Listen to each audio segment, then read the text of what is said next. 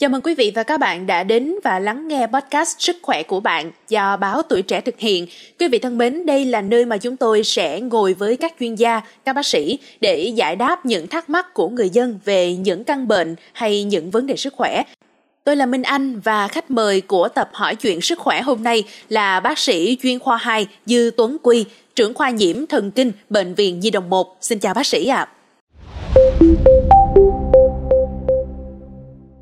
Theo thông tin tại buổi tọa đàm báo chí nhân tháng hành động quốc gia phòng chống HIVS, thì tỷ lệ nhiễm HIV ở nhóm người dưới 30 tuổi vào những năm 2012-2013 là 5%, nhưng đến năm 2022, con số này đã lên đến 50%. Vậy là qua thống kê trên, chúng ta có thể thấy hiện nay độ tuổi nhiễm HIV đang có xu hướng trẻ hóa. Bác sĩ có thể cho biết vì sao lại có tình trạng như vậy không ạ? À? thật sự ra thì HIV mà nói về người lớn thì cũng đã lâu và nhi cũng vậy thôi. Thì à, uh, HIV nhi thì uh, hầu như chúng ta đã triển khai hết tất cả cả nước của chúng ta và có nhiều cái cơ sở điều trị chăm sóc HIV nhi rồi.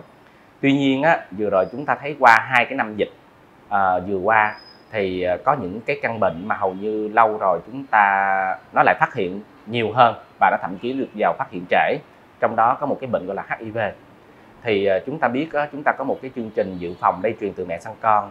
Nếu như một bà mẹ mà đi khám thai mà có nhiễm HIV thì bà mẹ này sẽ được uống thuốc dự phòng và con cũng sẽ được điều trị dự phòng. Tuy nhiên gần đây thì có một số ca có nghĩa là cái việc dự phòng nó không được trọn vẹn thì đứa trẻ sinh ra sẽ bị nhiễm HIV à, ờ, đó là cái thứ nhất.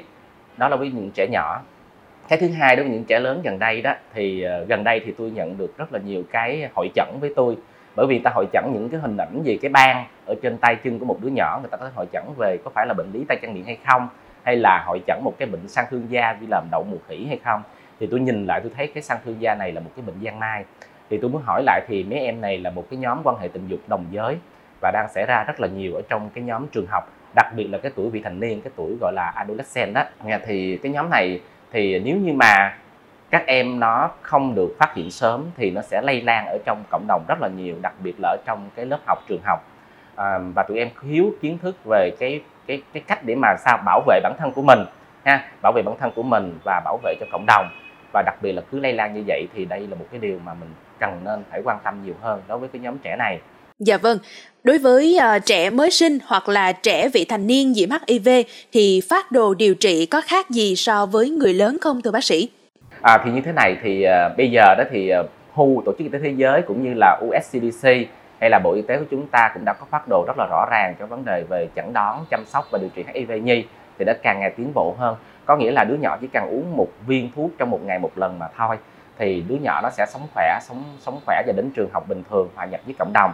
Đó là cái cách về về uống thuốc không có vấn đề gì mình lăn tâm nhưng mà ý của tôi muốn quan tâm hiện nay là vấn đề sự lây lan trong cộng đồng cái vấn đề về các em trẻ uh, có một cái lối sống gọi là có nghĩa là giải đãi quá và các em nó thiếu kiến thức về HIV thiếu kiến thức về các cái bệnh mà lây truyền qua đường tình dục thì là một cái nguy cơ càng cao hơn.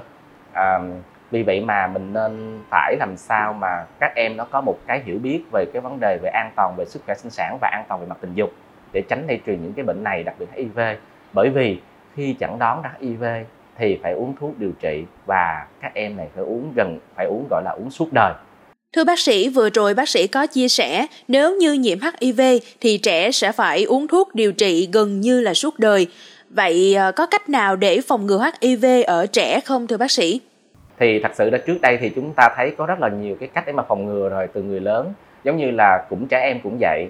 Ví dụ như đối với những trẻ nhỏ thì phải dự phòng lây truyền từ mẹ sang con. Có nghĩa là mẹ uống thuốc, con uống thuốc thì không lây nhiễm đến trẻ nhỏ còn đối với trẻ lớn hơn, đặc biệt lớn hơn vậy, thì mình phải giáo dục sức khỏe về cái an toàn về tình dục cho đứa trẻ ngay từ trong trường học. Ha, và các cha mẹ của mình phải cần quan tâm hơn để giáo dục con mình một khi con mình đã lớn lên, con mình đã đến tuổi dậy thì, đã có những kiến thức mà chưa đủ trọn vẹn, chưa đủ hiểu hết, mình phải nên dành thời gian để giải thích.